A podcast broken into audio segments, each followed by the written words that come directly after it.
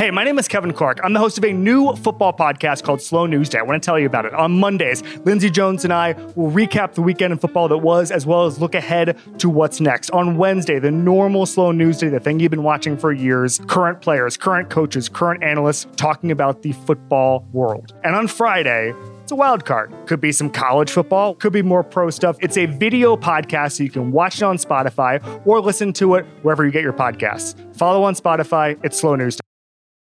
It's the Ringers Philly special presented by FanDuel. The playoff action is heating up, and with FanDuel, you can bet on everything from the NBA Finals MVP to who's going to lift the Stanley Cup. Right now, you can check out the new and improved Parlay Hub, filter by odds, sport, and bet type to easily find the most popular parlays and same game parlays all on one page. Plus, start betting on the pulse and get paid instantly when you win. So, download the app today and bet with FanDuel, America's number one sportsbook. The Ringer is committed to responsible gaming. Please visit rg-help.com to learn more about the resources and helplines available and listen to the end of the episode for additional details. Must be 21 plus, 18 plus in DC and present in select states. Gambling problem? Call 1-800-GAMBLER or visit rg-help.com. There's no better feeling than a personal win, and the State Farm Personal Price Plan can help you do just that. Talk to a State Farm agent today to learn how you can bundle and save with the personal price plan. Like a good neighbor, State Farm is there. Prices are based on rating plans that vary by state. Coverage options are selected by the customer. Availability, amount of discounts and savings, and eligibility vary by state.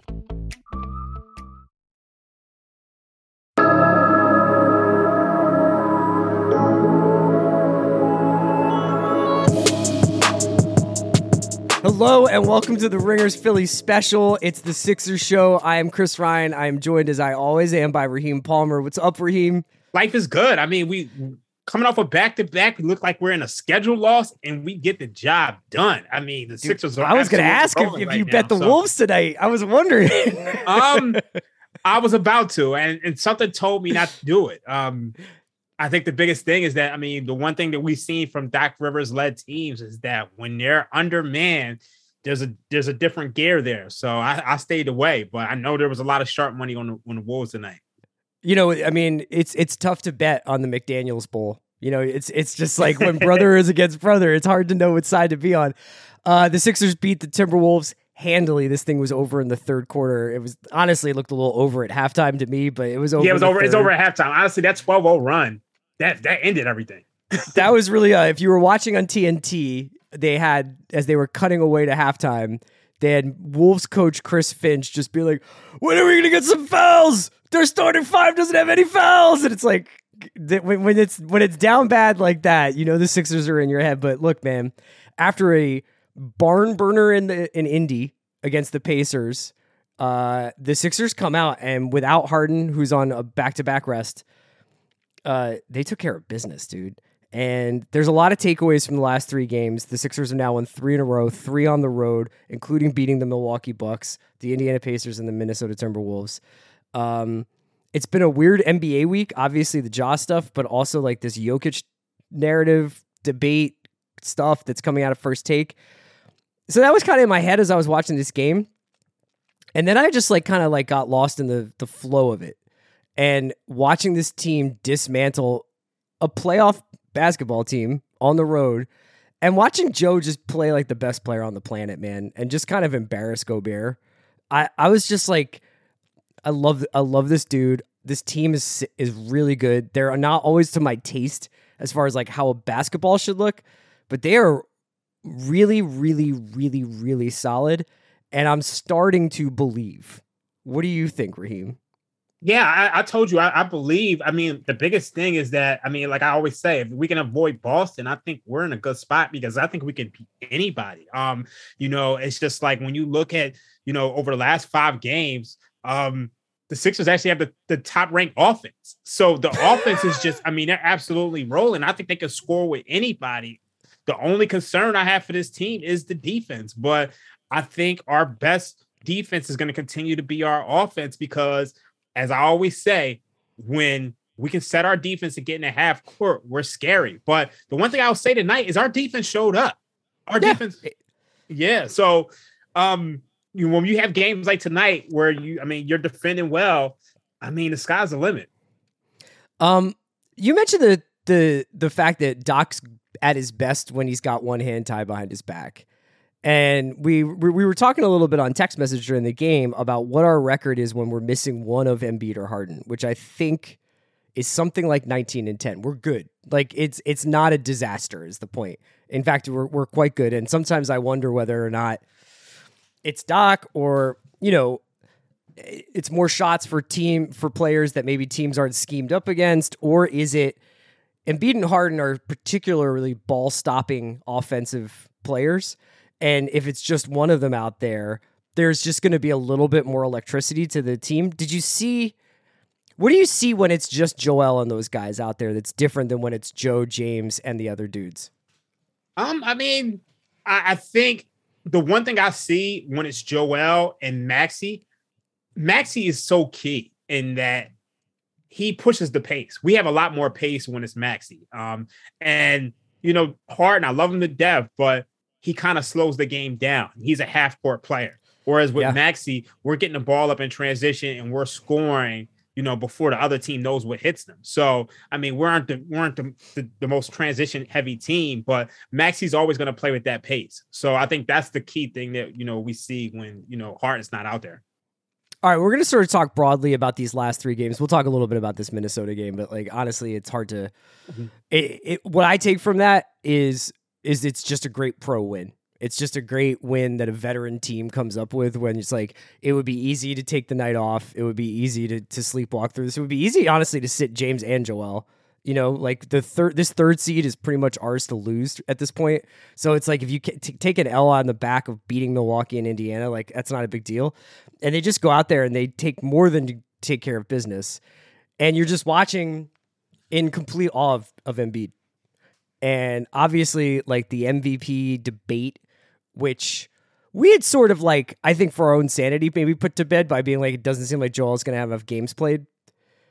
Uh, has exploded again this week, but not in the way I don't want to talk about it in terms of like the Kendrick stuff. Yeah. I want to talk about these last three Embiid games because this dude has done 31, 42, and 39. It's 112 points in in three games.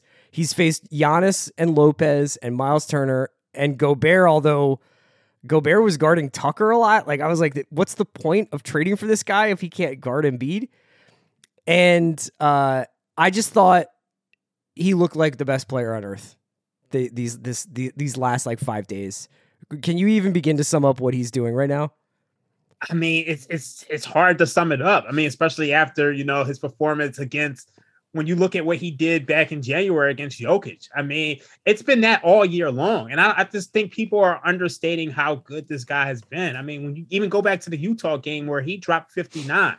Um, I don't think Harden or Maxey played that game, and he did what he had to do to to win us that game. Actually, Maxey did play that game, but I mean, Harden wasn't wasn't out there. People forget Harden missed a month, so you know to have that game against Jokic and then have that game against Giannis, and he hit you know the three that gave us the lead in that in that game.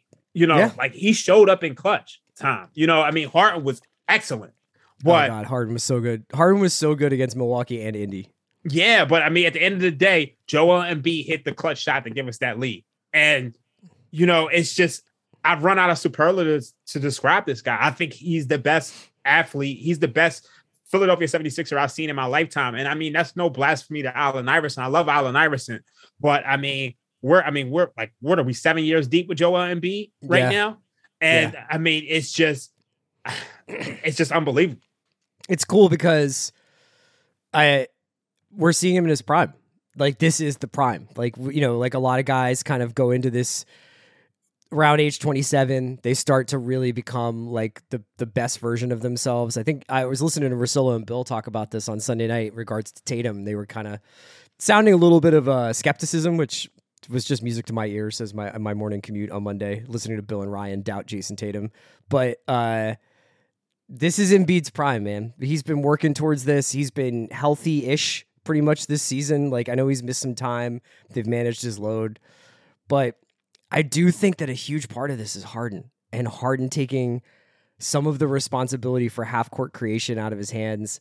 Also, I think Harden's a much safer pair of oven mitts at the end of the game, man. Like Yeah. just keeps the the hot plate like the, the- like the the oh god is Embiid gonna get doubled and lose the ball stuff in the fourth quarter. Like there was a little bit a couple of times where I saw Jrue going after Embiid when he had the ball in a post or in the at the foul line against the Bucks.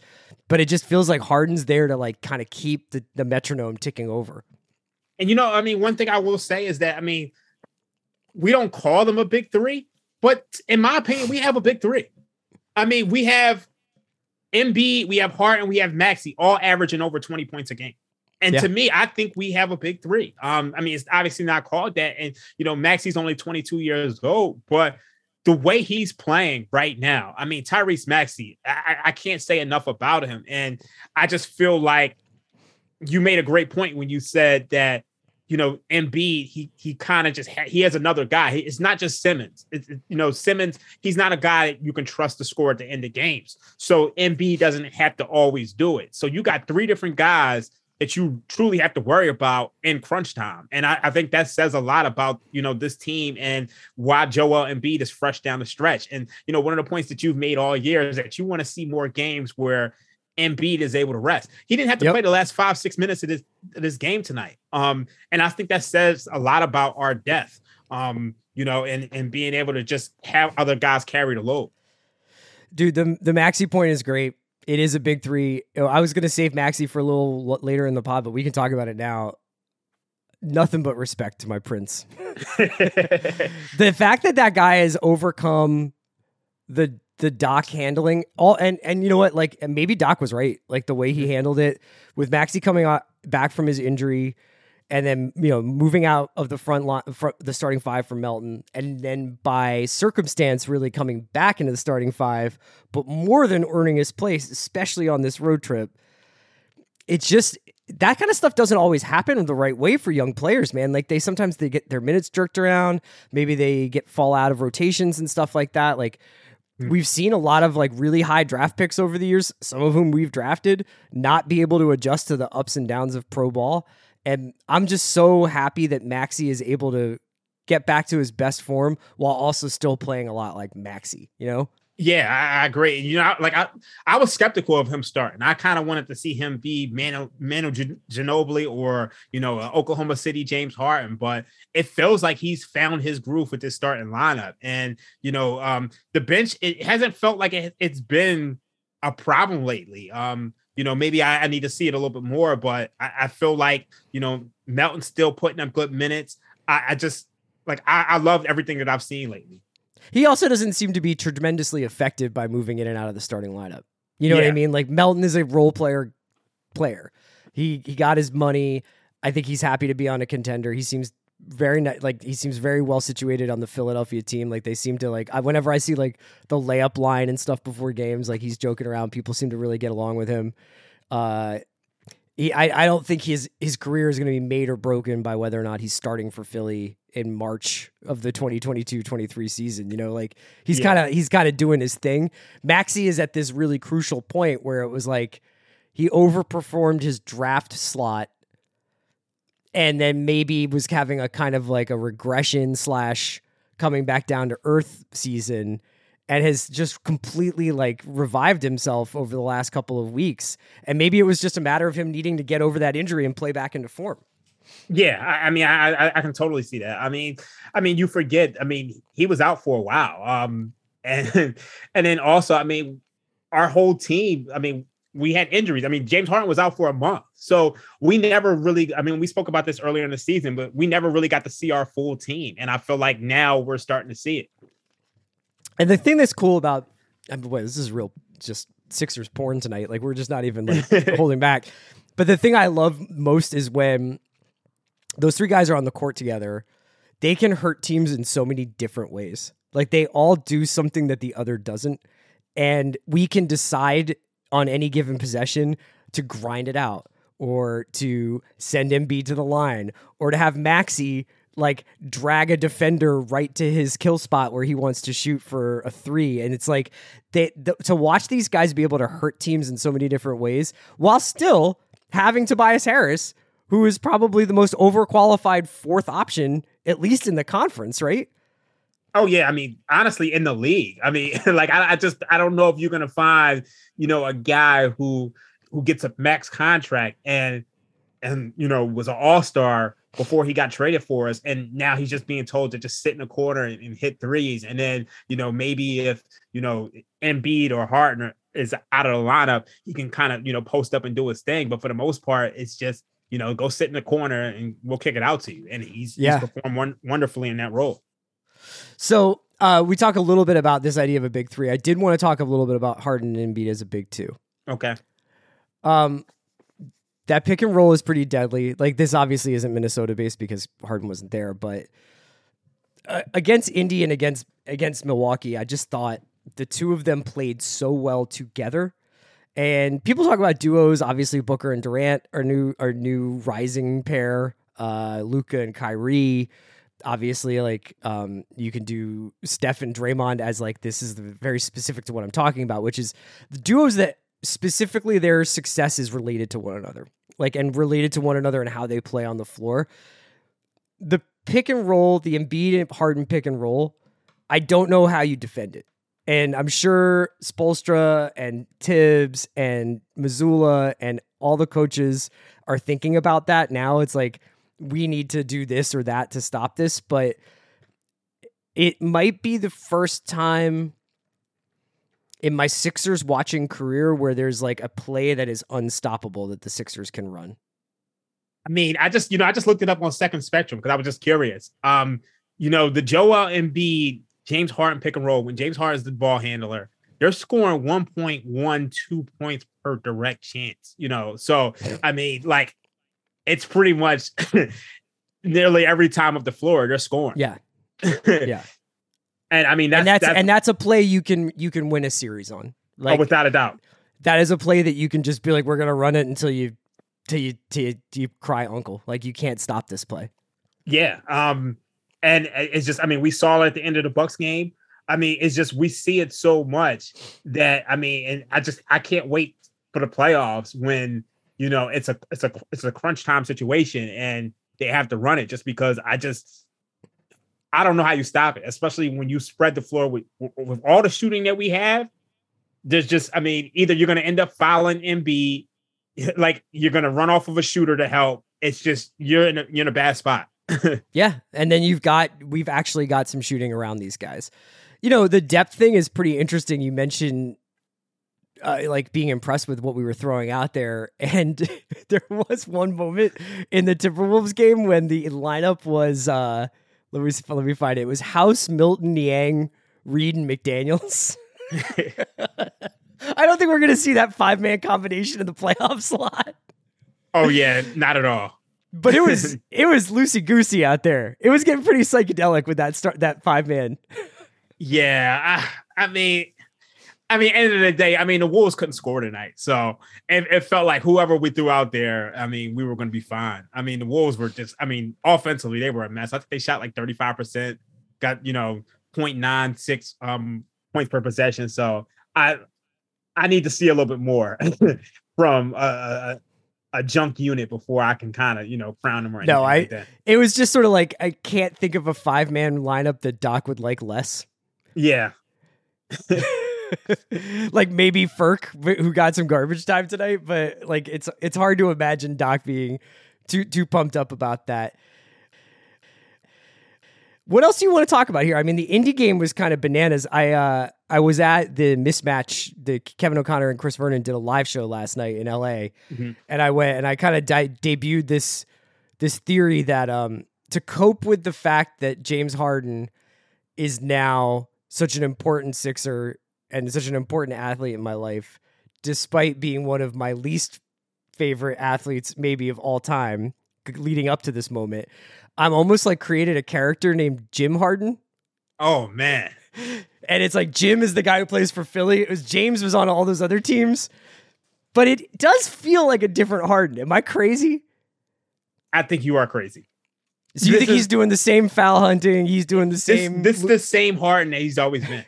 yeah. I, I think. I mean. I, I mean. Honestly, I think Harden has been. See, I I've always like you know what it was. So the year when he got with D'Antoni, I had created this MVP model, and I was like, Harden's going to win MVP. Um, and obviously Russell Westbrook won it, but that year was the year I was like, you know, I'm watching James Harden every single night. Okay. And how was that? How did how was that that experience?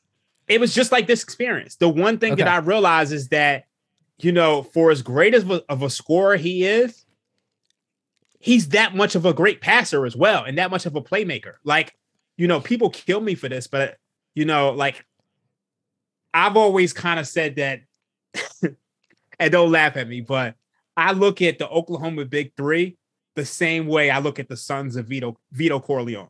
Okay. And So I for, pers- for listeners not versed in the Godfather, that's that's Sonny, that's Sonny, Fredo, Michael, and Michael. Yeah. and and Fredo. yeah. And I always felt like they all kind of had this fatal flaw, which you know st- prohibits them from being as great as you know as they could be. was But, Russ Sonny? Know, Russ is Russ is Fredo. Oh man. I'm, a, I'm I'm still apologizing for Russ. I'm still a Russ apologist. But I, I just I just think Harden to me like, and people kill me for this. I like there were moments where I felt like Harden was better than better than Kevin Durant. And I, I know Kevin Durant is you know six eleven, you know jump shot, but his playmaking is so good that you could put James Harden with, I mean prime James Harden, you could put him with four nobodies, and if they could shoot, he's gonna make it happen.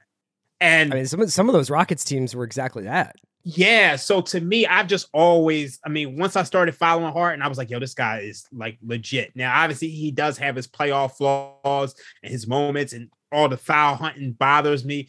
But I just think him and Luka are very, like, to me, they're the same guy. I, just find think- watching Harden more pleasant than watching Luka now. I'm not Really? joking. I find Luka's foul stuff is just like his ref.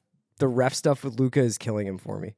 but that's that's that's I mean, that's exactly what Harden was. Like to me, they're Yeah, but I feel like Harden does that more on the perimeter with the threes, and has kind of got. I, I I'm sure he still berates refs, and I'm just being blind to it. Yeah. But I've been impressed with how much contact Harden takes, especially on his drives. Yeah. Like he's a physical basketball player. He's not like a, sh- a shrinking violet. Like he'll take a lot of physical contact to get to the rim. And yeah, he throws his hands up or he snaps Mm. his head back or on those threes, he definitely kicks out and tries to get contact. But I at least don't notice him berating refs the entire up and down, up and down of a possession after a missed call. You know what though? I think the one thing, I mean, and maybe you're right about this. I think, you know, a couple, I think it was a season ago when they stopped calling as many fouls. And I think Harden had to change his game a little bit. Mhm. So it was, I it was think, the- after the Trae Young year, it was like, Yeah. we're not going to let guys jump into dudes defending a three. so like Harden used to do this thing where he drive and actually hook your arm. Yeah. Oh, yeah. there was like, I have never played basketball and attempted to do that. So it was just like, it was the most crafty Virgo thing that I could ever like think of. But he would do it and he would just hook your arm and they would call the foul. Um, No, he was doing like what Rodman would do on rebounding, Harden would do on drives. Yeah, I give him credit for it. I mean, because he, I mean, it, it just he found a loophole, and, and I, it seems like now that he knows he can't get away with it, he's playing a lot more basketball. Well, I'll also say this Mhm. from afar, I would sometimes describe Harden's demeanor as lifeless or disinterested. You know, Yeah. Mhm. it's I do I, I find it refreshing. I find that he Yeah. is like a very, very, very steady player, and that when, for instance, like whether it's like a big dunk by the Sixers, an AM one, like something great happens, he doesn't get too high, he doesn't get too low. Like if you think about the big emotional outburst that he's had this season, like I think that there was the Embiid was it the Denver game when he like jumped on Embiid's back and like was like was like going nuts at the end of that game. But like that's pretty as much as demonstrative as he gets. And I find that I it's not like where Ben Ben used to play and you'd just be like, is Ben like is Ben even like on planet Earth right now? Like is he does he care? Like Ben would actually get pretty hyped up after dunks and stuff like that, but like there was something a little bit vacant about Ben. Mhm. Harden, I feel like, is a really, really great competitor, but does not let it like throw off his game. Yeah, I, I totally can see that. I, I you know, and I, I just I, I did see moments from Harden that I've never seen before this year. Like Um, what? there was the Memphis game um, when he dived on the floor for the steal to to pass to Embiid for the dunk at the end of the game in the fourth quarter. Yeah. Yeah. Like that's something I've never I like I've never seen Harden diving for balls. Like you said, he's just kind of just real steady. He doesn't have a high motor. Like he's the antithesis of Patrick Beverley almost. Mhm. And I mean, and Yeah. granted, they they played together, so it's like it's. I mean, you got a nice little balance between them too. But yeah, it's just you just never. And I'm seeing more of that from Harden this year. I I I don't want to get too ahead of myself because I know those guys both have a habit of having injuries at the most important time of the season. So I'm not trying to be like start the parade route or anything like that. It's also going to be I think a particularly top heavy Eastern Conference where I mean it's getting a little bit more competitive with this Knicks surge, but for the most part you've got Milwaukee at the top, although I like the way we match up with Milwaukee. Mm-hmm. Boston, who's having a little bit of a slump right now, but still, I feel like has some sort of weird hold over the Sixers. Philly, the Knicks, and the Cavs, and then that's it. You know what I mean? Like I, to me, like I'm not pronouncing the Heat dead or anything like all like for as much as I want to, but the Heat have had like all season to show us something, and they really haven't. Yeah. Um, and I, I just don't think the Heat are going to be able to score. I think to me, if we were to play the Heat, it would remind me of that Toronto Raptors series last year. Mhm.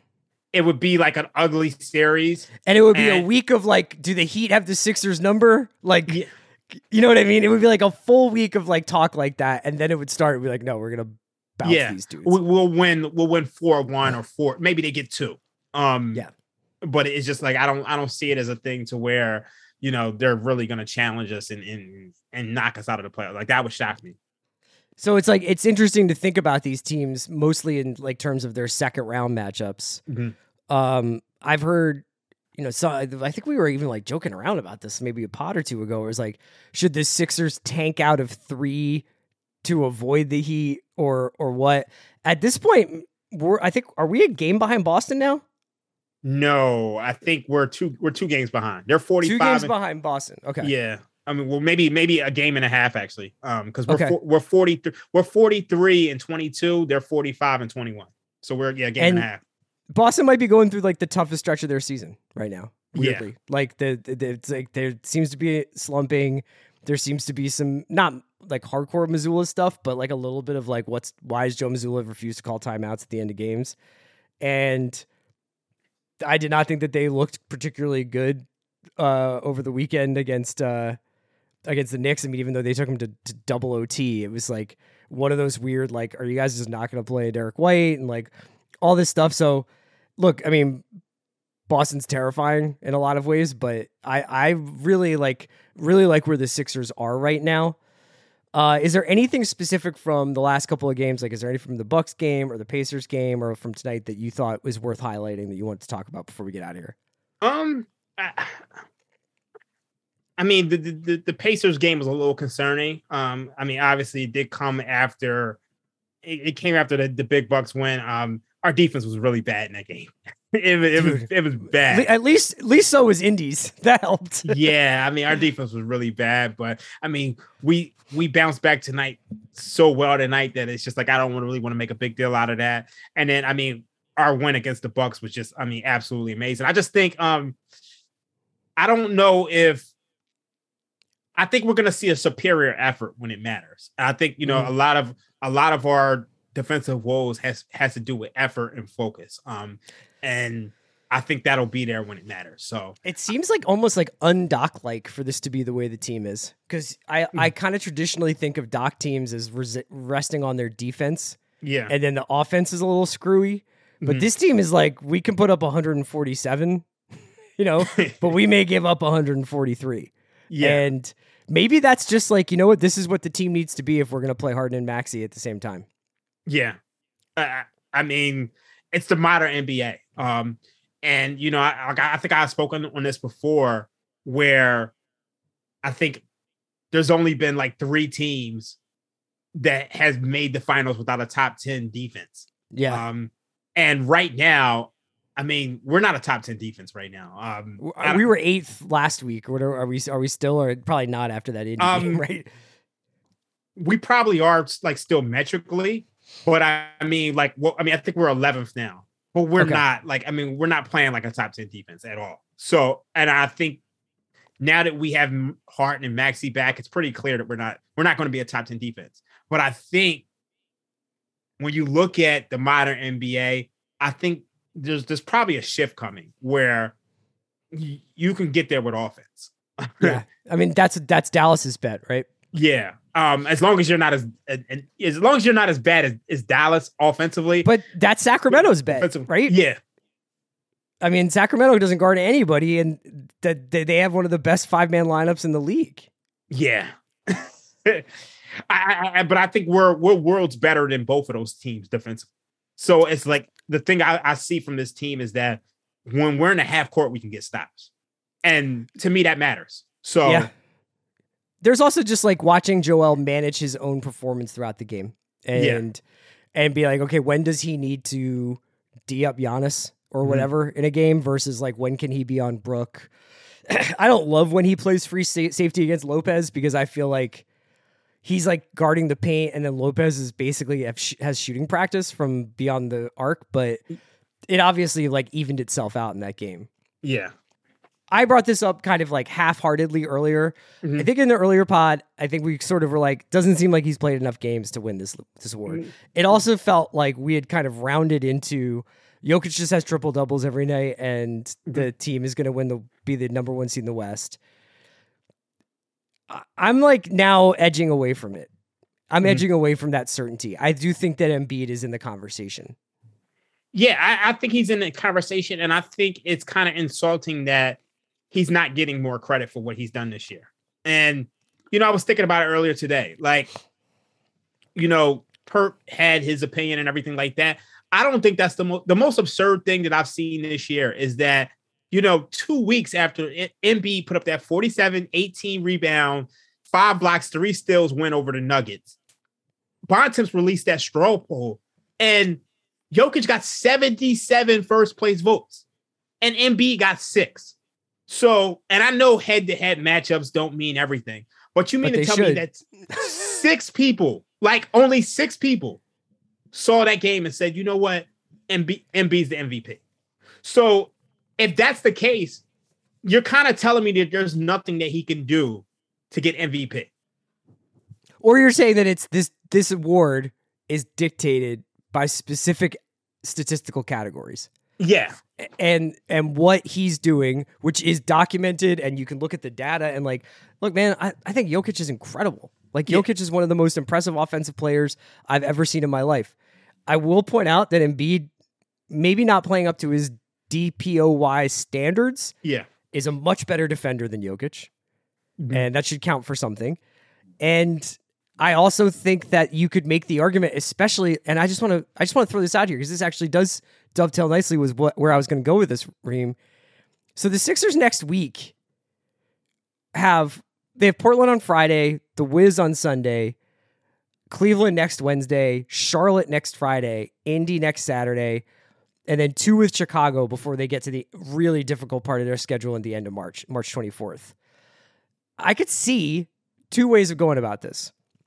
Path one is, yo, set Embiid loose on these teams.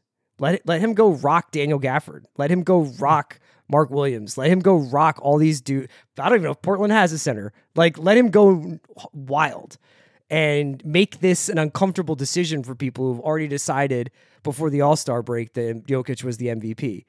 I suppose the alternative alternative is get Embiid the rest in this not very tough stretch of games and make sure this dude is like his foot's healed. And as we go into this March period, you know, this late March period going into the playoffs, that he's like fully rested up.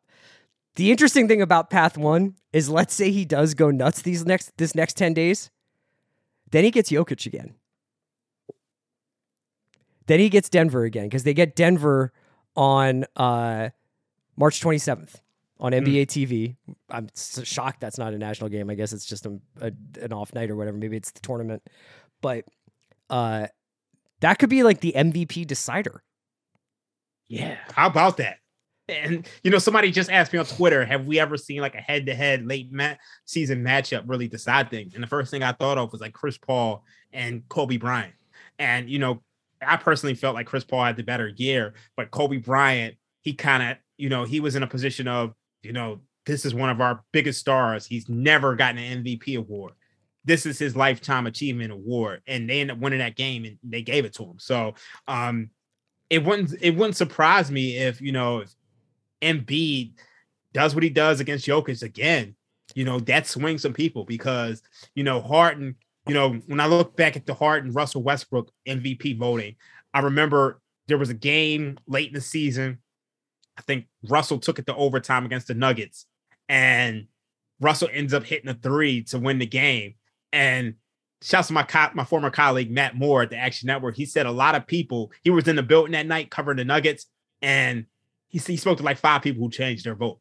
Right. So so um, there's still time left, but it does feel like you know Jokic is the front runner. I mean, we've heard all the talk about you know his. Anytime he drops a triple double, I mean, this team's pretty much winning. And, you know, Jokic is just so incredible because, you know, I was watching in that, that Raptors game last night, and it's, it's a shame that Scott Foster kind of murdered the game, but it felt like every time with the floor with Jokic on the floor, they were going to score. Mm-hmm. and there's not too many teams I can say that about. If he's on the floor, he's going to find the open man or he's going to score himself. So um, it'll be interesting to see what happens down the stretch. I hate the idea that the MVP race has become bigger than the season. You know, Yeah. that we talk more about Jokic versus the field than we do about whether or not Phoenix is going to win the West or something like that, or how like things are looking with like different teams. Yeah. But I am kind of intrigued by this this idea that like this Embiid Jokic game should be like a loser leaves town match, and it's just like who, whoever outperforms the other, they have to like basically be like that dude's the MVP. This guy can't have it.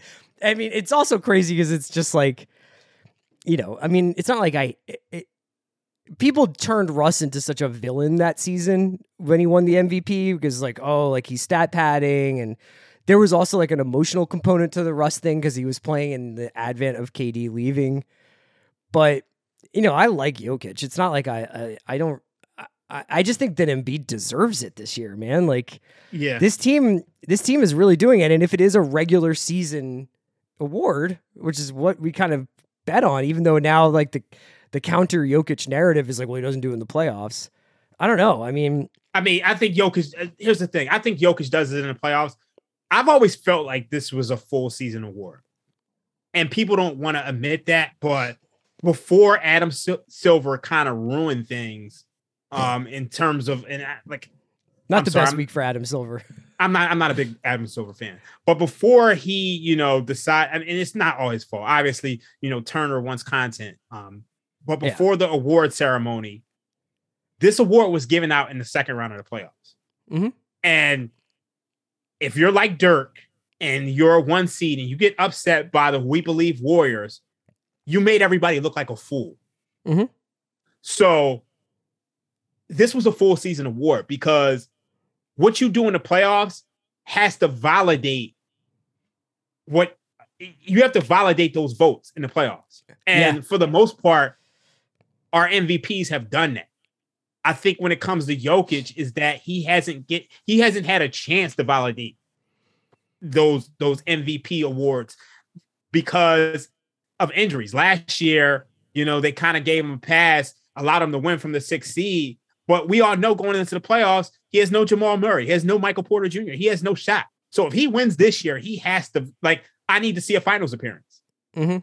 and it- it's no excuses. If everybody's healthy, I need to see a finals because because that's what this is a full season award because no one wants to look stupid. How many times do we hear? I think we we heard after you know Steph Curry, they they they blew it against the, the Cavs. Steph Curry will probably ne- never win another MVP award again. We we've heard things like that. Or you know James Harden, he's not playing well in the playoffs. We're not voting for him again.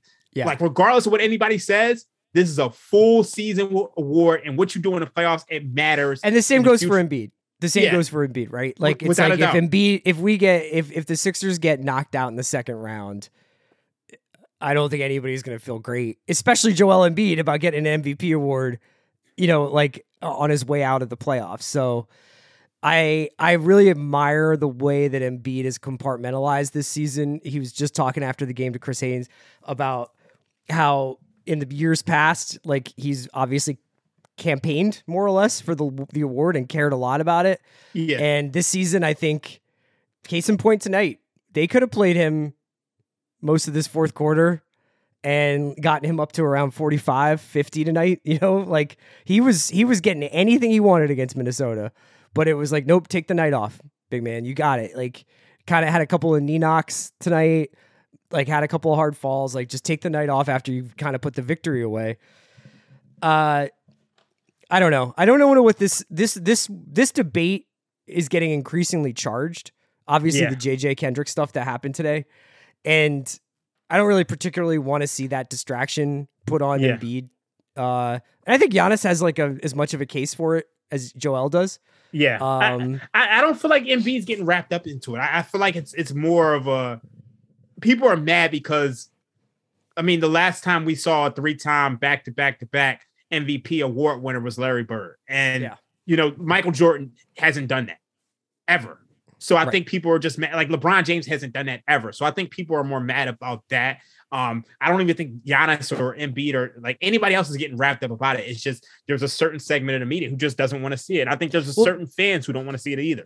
Yeah, and I think it's like this is like one of those things where I find it it's like it's funny when you watch like football, right? Yeah. and uh, people people like get angry about coaching because they can kind of see themselves coaching. It's hard to imagine yourself playing football, like unless you're a very special kind of athletic person. Yeah. But everybody plays Madden, and everybody can imagine like, oh, I would have, I would have blitzed there. You know what I mean? Like you, you always have like this, this thing where you think you're gonna like you could do a better job. I feel like the MVP is like that for the NBA, where it's like basketball is a really complicated, weird sport where a ball bounces one way or another and everything changes. But mm-hmm. one thing we can just argue about is who do we like better than another person? Yeah. And it's like this MVP race talk has now started to pop up in October or November, which is Yeah. nuts because when I was a kid, this was like this got talked about maybe towards the end of the year. And and it was usually best player on the best team got it. It seemed like, you know, like for the most part, it was it was like if you were in like one of the top two teams in a conference and you were the best player on that team, you were probably going to win it. Yeah. And now we're going back and relitigating Steve Nash and and all this stuff, and I'm just like, I don't know, dude. I who cares? Like you know, like Yeah. like like like let's not make this like what the NBA becomes about.